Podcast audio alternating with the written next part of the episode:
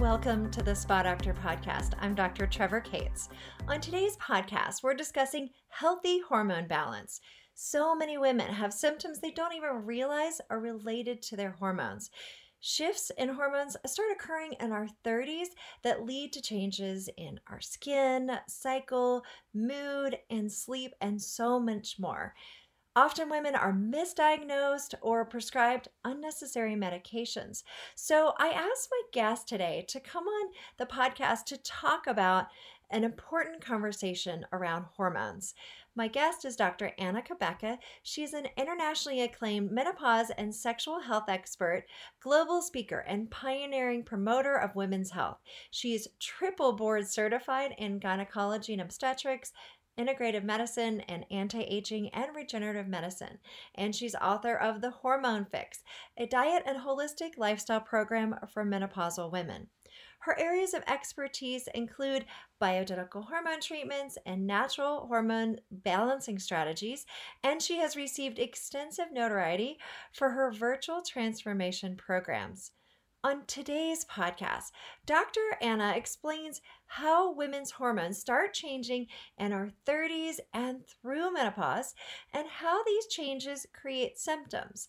And she shares how to reclaim optimal health and have a healthy transition through menopause and beyond. We discuss bioidentical hormones, diet, and other lifestyle practices, all that play a role. So please enjoy this interview. Anna, it's so great to have you on my podcast. Welcome. Thank you for having me, Trevor. Always great to chat with you. Yeah, absolutely. And so today we're talking about hormones, which is always a hot topic on the Spa Doctor Podcast, and literally can cause hot flashes too, right? Literally hot topic.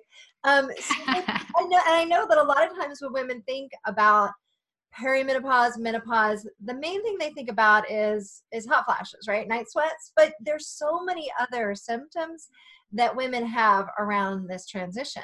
And so I would love, and a lot of times people are given antidepressants or sleep meds or different things when they're not actually realizing that hormones are a big part of these symptoms. So can you give us the full list of what are all the symptoms? Yeah. And it's a surprisingly long list. And it really, some of the things that are associated with hormones, you know, the imbalances or the irregularities in the perimenopause and menopause, I mean, even early on are surprising. So something like hot flashes, but heart palpitations, that's fear, you know, that drives fear into a woman, takes us to the ER, to the emergency room. We end up on a beta blocker, which increases insulin resistance and hyperglycemia. And it really, we just needed maybe some progesterone. We needed to detox. We needed to really optimize our nutrition and lifestyle components. So heart palpitations is a surprising one, but it's very often we see this in this perimenopause time period. So that's one. And another one that we don't think about associated with our hormones is restless leg syndrome. You know, we know insomnia, right? We're like, oh man, I can't sleep. It's stress. It's this, that, and the other thing. It's also deficient progesterone. There are progesterone receptors in our fascia. And when our fascia starts to become, as we age, you know, we lose the elasticity in our fascia, and we worry about that as we get lines around our, hopefully laugh lines and smile lines, and we have these wrinkles show up. But we also know that we get the sagging of the muscles under the arm. We get the relaxation of the pelvic floor, leading to incontinence, another symptom, hormonally also, partly hormonal. And then the restless leg syndrome, just that irritation in the rest in the leg. So hormonal and nutrient issues are associated with that. And many women start to experience that in the perimenopause and postmenopause. But early on in our mid-30s, as our hormones start to decline, progesterone declines first. And associated with that, we get progesterone deficiency symptoms, sometimes also called estrogen dominant symptoms. And what that feels like is irritability, PMS, mood swings, irritation. It can feel like, and we can also experience things like irregular bleeding, discomfort with our menstrual cycle, more pain, ovarian cyst, breakthrough bleeding with our periods, or heavier and more painful bleeding with our periods. And that typically takes us to the gynecologist. So I would see a client at that time, at this stage of their life, in their early 30s, already showing signs of hormonal insufficiency. But what happens? They get put on a prescription of a selective serotonin reuptake inhibitor called SSRI for short, or one of the new generation ones, but good old friend Prozac, Zoloft, Celexa, any of those. And then birth control pills, because that won't cover all the symptoms. One thing just I like to say, because we're getting really technical, but to bring reality back into it, when you're feeling these symptoms, I always tell clients, if you only hate your husband 2 weeks out of the month, it's your hormones and not necessarily your husband. We've got to get the hormone. So hating your hormone or being really angry and irritable, kind of like that discontent, that is physiology. We have to understand there's a lot of that is physiology, particularly if it's only 2 weeks out of the month, right? Absolutely. And I'm so glad. There are a couple of things I want to highlight that you're talking about. One is the age, because what you're talking about is symptoms starting in your 30s. Because when we say menopause or even perimenopause, a lot of times women think, oh, I don't have to worry about that until I'm 50 or maybe in my late 40s. But really, symptoms can start as early as 30s is that beginning of change. It doesn't mean you're going through menopause. It's just that's when our hormones start to shift. And for some way, there's a genetic factor. Sometimes it's different lifestyle factors as to how early those symptoms start. For some women, they don't have that, but it does happen a lot. And like you said, one of the first things that at least I see in my practice is relationship issues, sometimes with kids and husbands. And I don't know why I'm just so irritable and I snap so easily and I'm not sleeping at night and that could be the first thing. And they've been to other doctors, like you said, that put them on antidepressants, put them on sleep meds, and then we realize it's hormones. And doing some simple things can help restore a healthy household. Absolutely. Absolutely. And I think just these early signs of hormone imbalance, if we had trouble with our periods as a kid, even, it's going to say, okay, well, you're at risk for having more difficult time with the menopausal symptoms. But all it just says, okay, we need to empower our body with the right ingredients, or we have to do the right next steps to create this seamless transition. And I've seen it created in like these generational issues, right? Hereditary issues with menstrual periods, et cetera. And one thing, I'll tell you a story about a client that came to me, and her name was Zoe, and she was 37 years old, and she came to my office. She was a busy mom. She had 4 children. She was doing carpool, doing the bookkeeping for her husband's business, and volunteering in so many ways. And she came to my office and she said, Dr. Anna, I am just so irritable. I just make it through the day. I feel like I don't want to play with my kids anymore. I'm aggravated at my husband. I'm resentful. I just don't feel good. I don't have the energy, and I'm exhausted, but I can't sleep. And so I said, okay, well, there's a few things that we can do. I'm going to check your lab work while I'm waiting for those results to come back. Let me put you through, essentially what's now called my Keto Green program. Let me put you through like a nutritional detoxification program, and just 21 days. And so I put her on a modified elimination diet. I know you talk about this a lot, and especially in functional medicine. So the modified elimination diet, high alkalinizing diet, and low carbohydrate, no artificial, no sugar, no white, what do I call it? No white, no wheat, no sweet, and very little red meat diet, right? So she did that, and she came back, and some nutrients. I put her on magnesium and then some bioidentical progesterone, and just because I could, right? And so she came back in for her follow-up in 6 weeks to go over her labs. And she said, I am a new woman. Oh my gosh, I feel better. I have my willpower back. I have my energy. And she says, Dr. Anna, my daughter came up to me, my 6-year-old came up to me yesterday and just gave me the biggest hug. And she goes, Mommy, you're smiling again. Mm-hmm. Brings tears to my eyes when I think about it. And too, yeah. Yeah. It definitely impacts the whole, yeah, I just got teary-eyed because I've heard it so much in my practice, and it's so great to see that to see that impact that you can have. So I love this idea of the diet too, that there actually are foods that you can eat, things that you could do with your lifestyle to balance hormones. And I think a lot of times people, they think, oh, I've got to go on birth control pills, or I've got to go on hormone therapy, which, you know, bioidentical hormones are a powerful tool. Birth control pills, not so much for this. So if anybody wants more information on that, check out the podcast. My podcast guest, Dr. Jolene Brighton, who talks about birth control, post-birth control syndrome. But we're going to talk about alternatives to that. And that is the power of foods. So explain what you've discovered with people's diets. So this was one example, but what have you found? Well, first of all, that it takes more than hormones to fix your hormones. Right? We know that if that was the case, everyone on, if it was the case that just hormones would fix it, then everyone on thyroid meds would be thin and energetic. Well, we know that's not the case, right? So it takes more than hormones to fix our hormones. And that's one thing that I recognize. But what does it take for you as the individual? And this is where diets, and sometimes we focus on the food so much, but we recognize that diets fail. And I always say it's a 4-letter word with the word die in it. How can that ever be a good thing? But that's that's really shocking numbers. 99% of diets fail. We've never tried just one diet. I mean, I know that I've tried at least 10 or so. So it wasn't to uncovering the food that works for us is the food we should eat. So how do we know? So we know that we stay away, from food sensitivities and certain symptoms that arise from food sensitivities, all the inflammatory symptoms, allergic symptoms, diseases.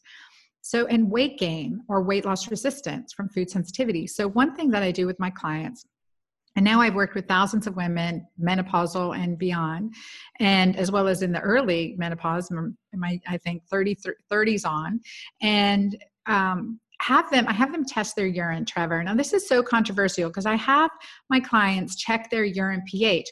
But let me tell you, when you do it and you figure out what's working for you versus what doesn't work for you, that makes the difference. So for example, we know, and we talk about this in functional medicine, we want to see an alkaline urinary pH, totally different than blood pH. Blood pH, we're talking about arterial blood gases that we do in emergent situations. Our body is just programmed to keep that number so exact. And it will rob Peter to pay Paul in order to do that because we are slightly alkaline at 7.4. So where do we get that from? Minerals. If we're very acidic, we're going to be robbing the nutrients from our bones. So that's why we see women in their 30s with osteoporosis, highly acidic diet, highly acidic lifestyle. Those things affect us, but our blood pH isn't changing. But on a daily basis, we can check our urinary pH to see what foods are working for us. Are they alkalinizing us? Are they creating inflammation? We need both. We need acidic foods and alkaline foods, but we need predominantly to regulate our body with food and lifestyle that empowers an alkaline urinary pH. So by saying that, it empowers our optimal health. It empowers hormone balance. It empowers a body low in blood sugar and low in inflammation. And that's really key because when we're, so that's what when I look at food choices and I talk about my Keto Green, this is low carbohydrate, but highly alkalinizing nutrition plan. And in my book, The Hormone Fix, I put in a 10-day quick start Keto Green detox, as well as a 21-day menu plan, because it's part of it, right? It's a part of it that we can tangibly look at and say, okay, well, what are some guidelines for this nourishment? So it's very simple. It's fat, healthy fats like avocado, like olive oil, like salmon, oysters, it's healthy fats. It's a healthy protein and not a lot. Too much protein will kick us out of ketosis. So, and we don't need so much as women, especially as we're aging, we need healthy protein, but we're not men's size proteins, right? We don't need that. And so we also need healthy fat, healthy protein. We need fresh greens. We need low carbohydrate, fresh alkalinizing greens. So if we think right there, just those three things on our plate on a daily basis. And so the greens being a selection of low carb vegetables. I love the cruciferous vegetables, the leafy greens. I'm in the South. So we've got tons of collards and chard and you know, kales and just name it. It's really, so adding those very low carb beet greens, my absolutely favorite alkalinizing vegetable are the greens from the beet. Leave the beet, maybe just a sliver you eat because they're high in sugar and they're so good for you, but don't need a lot of them. A little bit goes a long way, but definitely eat the beet greens. And that's like magic. And then the fourth, just to add in there, is extra fiber, because we're going to get some from our greens. But we really need to make sure that we're having regular bowel movements, especially for clear skin and especially for estrogen detoxification. We cannot afford to let estrogens reabsorb into our system. We have to have healthy elimination for healthy estrogen detoxification. And that's pretty cool. So fiber. And then for me, it's like making a great keto green smoothie in the morning, adding in some chia seeds and flax seeds, some nuts and seeds, and that combination can be very, very beneficial. So if we think of this, those four components, we're really creating a healthy lifestyle and a hormone balancing menu plan. But unless I'm checking, I really don't know if it's working for me. So I'm really big on test, don't guess. And that has helped so many of my clients fine tune the personalization of their lifestyle and nutrition plan, so that they can be better armed when things go awry. And so how did you come to the awareness that this was so important for your patients? Well, I tell you, I went through menopause when I was 38, and I was diagnosed with premature ovarian failure, early menopause, and told I was completely and irreversibly infertile, which was devastating news to me and my husband at the time. And so we were just devastated. So that took me on my healing journey around the world. So from that, I really dug into functional medicine and healing. Like I always say, I don't discriminate on healing modalities if they work. So I really learned that. And lo and behold, I reversed my infertility. I reversed my menopause, and I had my daughter, Ava Marie, when I was 41. So now I'm 52 with a 10-year-old, which, you just have to have good cognition. So when I went through menopause again at 48, I really was experiencing what so many women have experienced before that they've told me. I had patients come to my practice as they hit their 50s or hit this menopausal time period, and they'd say, Dr. Anna, I'm gaining weight and I'm not doing anything different. I'm like, oh, you're 20 pounds higher. Surely you're doing something different. You're eating more. You're not exercising more. What are you doing? Like, I swear, Dr. Anna, I'm not doing anything different. And then lo and behold, 48, I was gaining 5, 10, 20 pounds, and I was not doing anything different.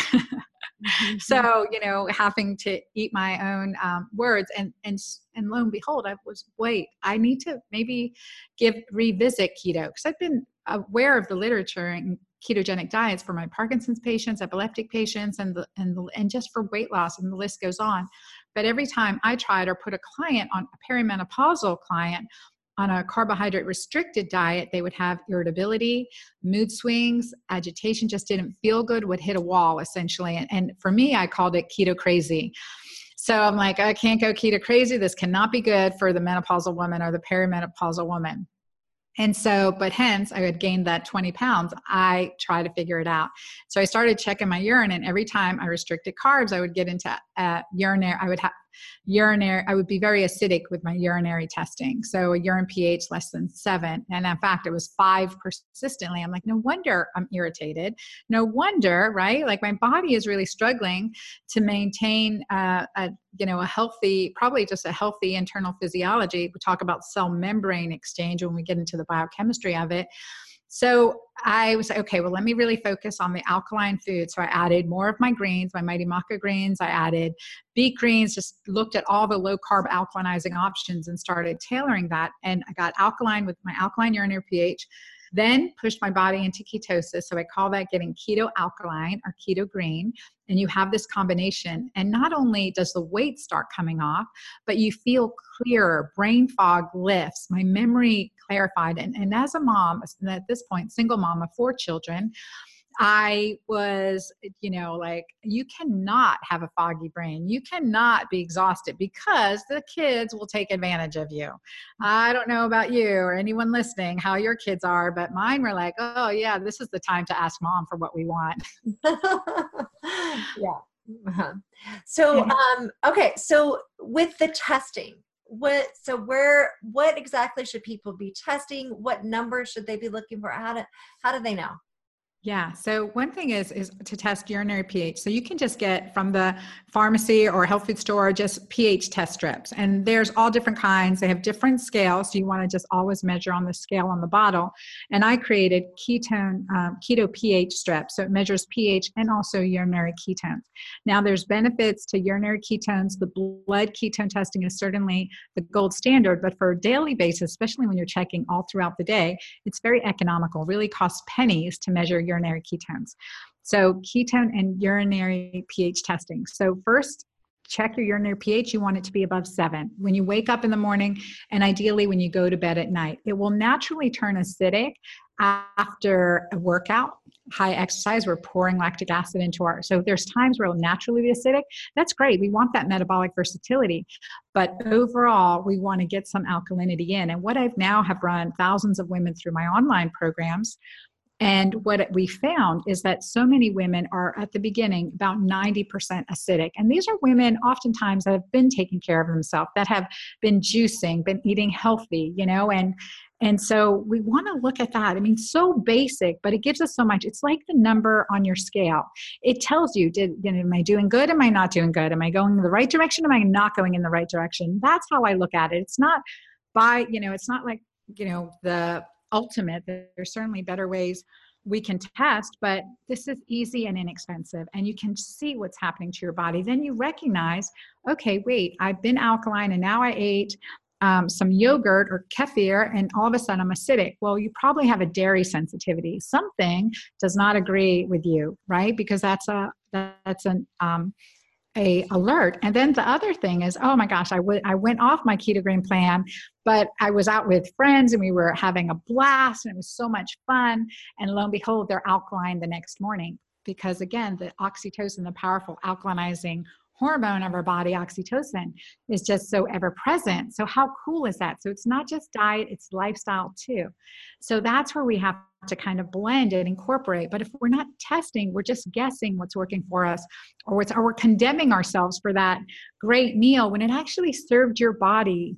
We're condemning ourselves for going off program, having a couple glasses of wine or whatever, and it actually, it actually suited you. You know what I mean? Not to do it every night. That's not going to suit you. Right. But that balance, and I think that's the eye-opening piece. So urinary pH 7 or better.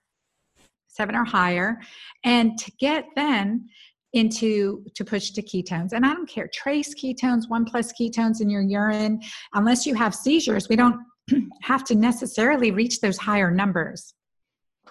Okay, great.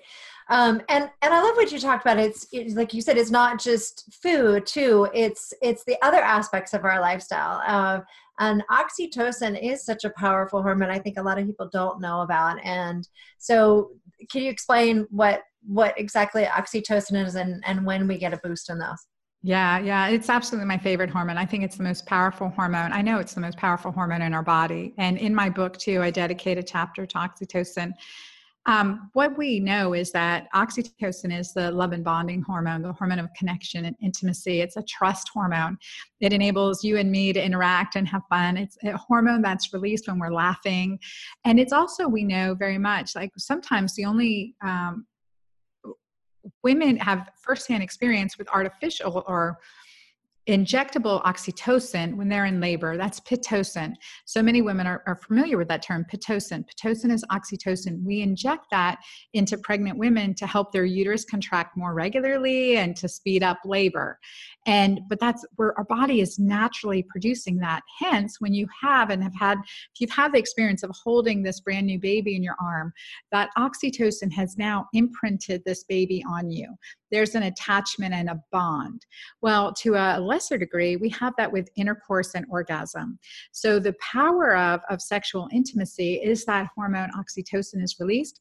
We're bonded, we're connected, we can restore relationship strifes that way, but we can also, again, it's a powerful hormone, and to understand that it can also lead us to make the wrong decisions if we're increasing that oxytocin hormone with the wrong person. So, something to think, because naturally we're physiologically connected to that individual, at least till our next menses. So Yeah, it is a powerful thing. And I think it's important for women to know that, and that we have more of that than men. So that's one of the reasons why we get kind of attached to people more than men do, right? Absolutely. Yep. And it also responds differently in women to men. So for men, and I teach this in one of my online programs too, like the reactions of what oxytocin does to you. For women, it creates a sense of intimacy, connection. So if, say, for example, after intercourse, I always tell men, you just have to give her 2 minutes, 2 minutes of that intimacy. It doesn't matter how good the sex was. That 2 minutes will really make a difference. Connect, talk, what feels good, what does she like, blah, blah, blah, And for guys, they just want to roll over and go to sleep. They're like, I'm relaxed. Good night. I'm like, wait 2 minutes, Take advantage of the hormone oxytocin. Yeah. And so that does kind of, I'm kind of going backwards now, that a lot of times with changes women's hormones, there is a decrease in sex drive. So to even get to the point of having the ability to have that great oxytocin surge during orgasm or that connection, a lot of women can't even get to that point, right? Because their sex drive is so low. Anything that you can say about that for women? Yeah, I think there's a few things. Number one is that a secondary sexual desire is normal. So what I mean by that, because I asked my patients question about this. I started in sexual health area in 1999, and I started asking these questions because no one talks about the libido. And so about 70% of my clients were having issues. And what they would tell me, what I heard over and over again was, Dr. Anna, I have no problem once we get started, but I just never want to initiate sex. I haven't initiated sex in years. And so that's normal. That's called the secondary response cycle. And that's actually been scientifically diagrammed versus like men, okay, let me think it and then I'm there. So women, we kind of have to plan it, be receptive for it, and allow the foreplay, allow the intimacy, get in the mindset. And then once you start with petting, foreplay, whatever, you will get turned on. And then you'll be, okay, I'm in it now. And it can take a while. And it does take longer as we get older too, because the hormone of receptivity is testosterone. Now, when we are stressed, we are going into DHEA, but predominantly testosterone. So when we are stressed, testosterone is can be very suppressed, because we don't need our reproductive hormones in times of stress. That's just not the time to put a baby in your body, right? So it makes evolutionary sense for that to happen. And that's really critical. Stress can play havoc with our hormones. And I dedicate a chapter also to stress in my book, especially post-traumatic stress. But everyday stress is just as troublesome to our hormones. And that's one reason. So we have a natural secondary desire. And so just almost scheduling, being prepared, what makes you happy, what gets you in the mood, and communicate that, and then just be open to, and let him know, look, I just need some foreplay. I need you, bring me coffee in the morning, and that'll start the good day. That's my philosophy. And then the secondly is that if we have, as we're getting older and we lose some hormones, we lose the elasticity to our vagina, we lose the natural secretions, orgasm is less, pleasure is less. And what's worse, we have maybe some pain or discomfort when we have intercourse, urinary leaking, or after intercourse, we're experiencing a discharge, odor, urinary tract infection. And though, like, if you experience these things, why would you want to have sex? First, you have to understand, even you love your husband, you love sex, you've loved it all your life. It will be natural not to have desire for sex, because the payback is too uncomfortable. And that's sometimes it's often, I would say most of the time, not even conscious. And so you start, and he's recognizing you're not comfortable. And all of a sudden you're sleeping apart, you're both avoiding it. You're not talking about an intimacy. There's a rift in intimacy. So, that was one of the reasons why, I created a natural product, because there's no natural solutions that are available to women anywhere. And so that's why I created Julva, my anti-aging cream for the vulva, that really does help with this. And I tell clients, just read the testimonials, because the stories are just, profound in the difference that making this little adjustment to your body can make a difference. Because we all know hot flashes eventually go away. But seriously, with my Keto Green Way and the things I recommend, you won't experience hot flashes.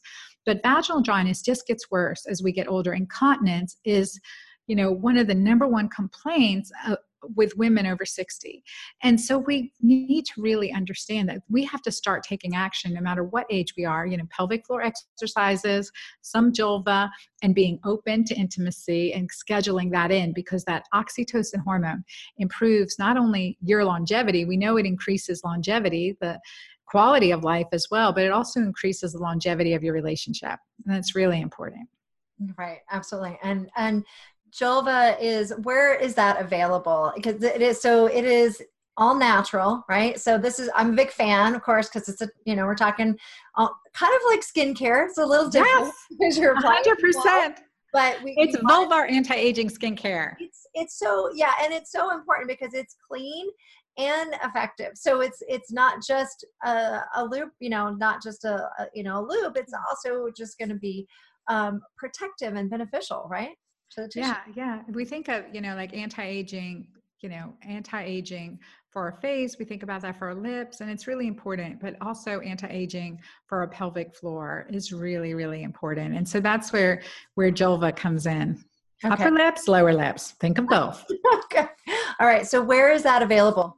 It's available online. So at dranna.com, we'll give you a link too. We can offer your audience a free trial of Julva, so they can have a 7-night free trial. Yeah. And for what age group is that best for women?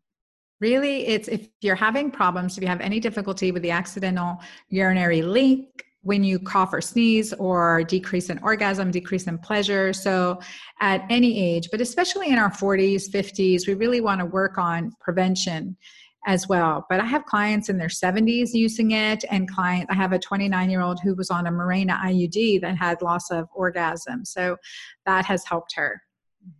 Okay. All right. So you just mentioned Mirena IUD. Now that just opened up, I'm sure, questions for people. So Mirena IUD is the IUD that has progestin. It has progesterone, but it's actually progestin. It's a synthetic form of progesterone.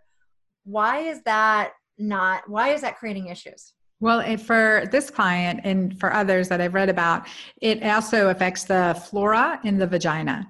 So you have decreased lubrication and so there's that, plus progestin in and of itself, decreasing your body's natural production of progesterone and affecting that whole hormonal cascade that goes from there. Right. And there is an IUD that does not have any hormones. So that's the alternative to that. Okay. So Anna, I have a question for you. What is healthy menopause? So if someone were to go through it, because menopause is a natural thing. It is where our periods are supposed to stop at some point. But what would be considered healthy, starting your 30s, 40s, beyond? What would be healthy? Well, I think it's really going into that state where you're physically healthy, your physiology is balanced, you've got clear cognition, you know, blood sugar's balanced, and that you don't struggle with the symptoms that are, you know, that can really plague us. So we commonly talk about hot flashes, weight gain, memory loss, fatigue. Those are some really key issues that can plague us in the perimenopause when our hormones are out of balance. We're going through a natural transition, so we're going to have some, right? We're going to have some fluctuation, but it should not be the predominant experience of this time period. Our periods will eventually stop, and then we move into postmenopause and continue to maintain health and vitality. It's really critical. So I would consider that healthy menopause. I mean, essentially symptom-free transition, but, you know, even like, you know, just understanding you're having these normal fluctuations. That's okay. Just like when we started our periods, for some of us, it was like, okay, gosh, look at this. It's I'm having bleeding, and others, you know, for maybe even years, were having PMS before they actually had their period. And so look at what's interfering with this hormonal balance, because we should just be able to transition through without any significant symptoms. Okay. So some symptoms are normal, and that can And it's we can use that as an indicator. Okay, it's time to do something different, right? So using symptoms to monitor progress, right? And that we're on the right track or not. Kind of like when I talk about skin giving us information, you can pay attention to it or you can ignore it. But paying attention to symptoms actually is a great tool that our body's giving us. So something's not right. Like, let's get back on track. Let's use some additional tools to help support our body, right? Like you're talking about the Keto Green diet, to use that to support the body. And also bioidentical hormones would be another thing to help support people that can help during those times of transitions when symptoms are a problem, right? I agree. And I love what you said, the symptoms are giving you information.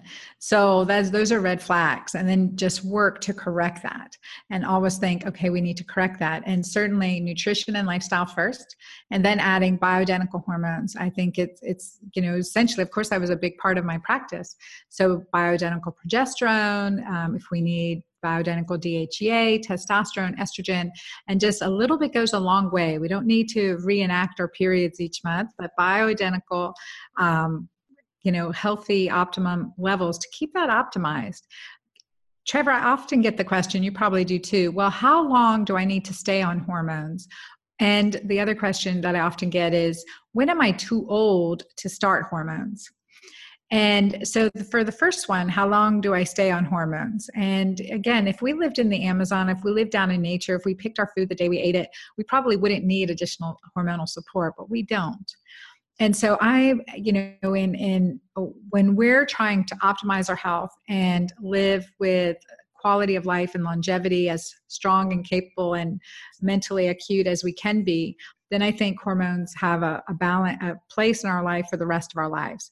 And typically it's transdermal versus oral, because we don't want to give our liver any more to work with, nor our digestive system. So vaginal or transdermal hormones through the skin are great ways to do that. And just a little bit goes a long way. I typically start with progesterone topically, and or pregnenolone, and or DHEA as well. And so, Julva has DHEA, so that's part of the anti-aging ingredients for the vulva that help with that formulation, among other ingredients. But so that's a good way to start. And then just thinking through, well, then when do I stop? I'm going to say again, continue.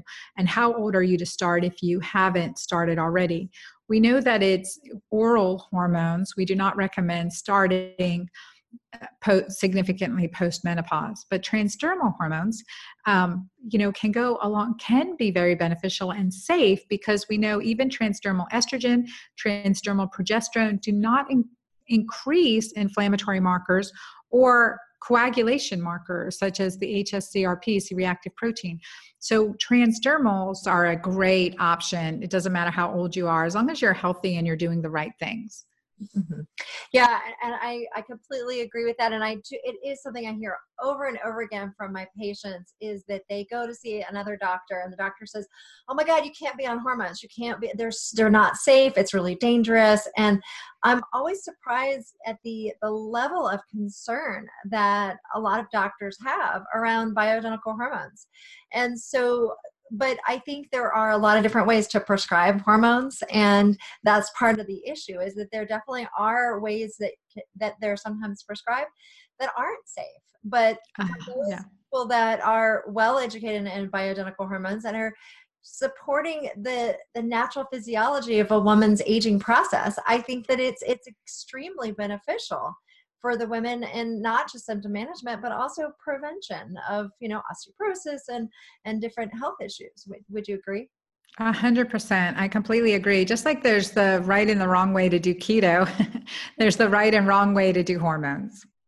Yeah, absolutely. And if we're at risk, if we have cardiovascular risk factors, if we're unhealthy, and I would tell my patients as a bioidentical hormone prescriber, like, if you're not going to follow like these principles, if you're driving through for dinner, you're driving through your meals 3 times a day. I'm sorry, I'm not writing you any prescriptions. I cannot do that until you're doing A, B, and C. And right. That's, those are free changes that you can make that are going to improve the quality of your life. Absolutely. Absolutely. So important to build that foundation, that solid foundation. Okay. Well, Anna, it's been so great getting this information for you, just a wealth of knowledge, and tell everybody where they can find your book. It's just coming out. So it's exciting to have you on right as this is coming out. I know, it's just released. I'm super excited about that. And it is published by Ballantine Penguin Random House. It's called The Hormone Fix. And you can just come to dranna.com and sign up for the book through there. So dranna.com, dranna.com. Excellent. All right. Thanks again for coming on. I appreciate it. Thank you so much for having me.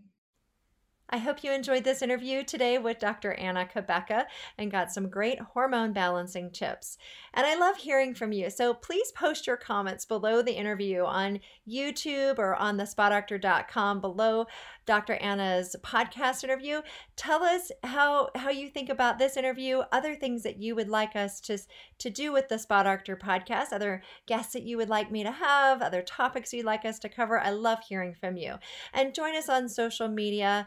And you can go to the Spa Doctor pages on Facebook, Twitter, Instagram, Pinterest, YouTube, and join the conversation there. Love hearing from you. And if you haven't taken the skin quiz, I encourage you to do that to get great information about what your skin's trying to tell you about your health and what you can do about it. Just go to theskinquiz.com. It's a free online quiz, theskinquiz.com. And I'll see you next time on the Spa Doctor Podcast.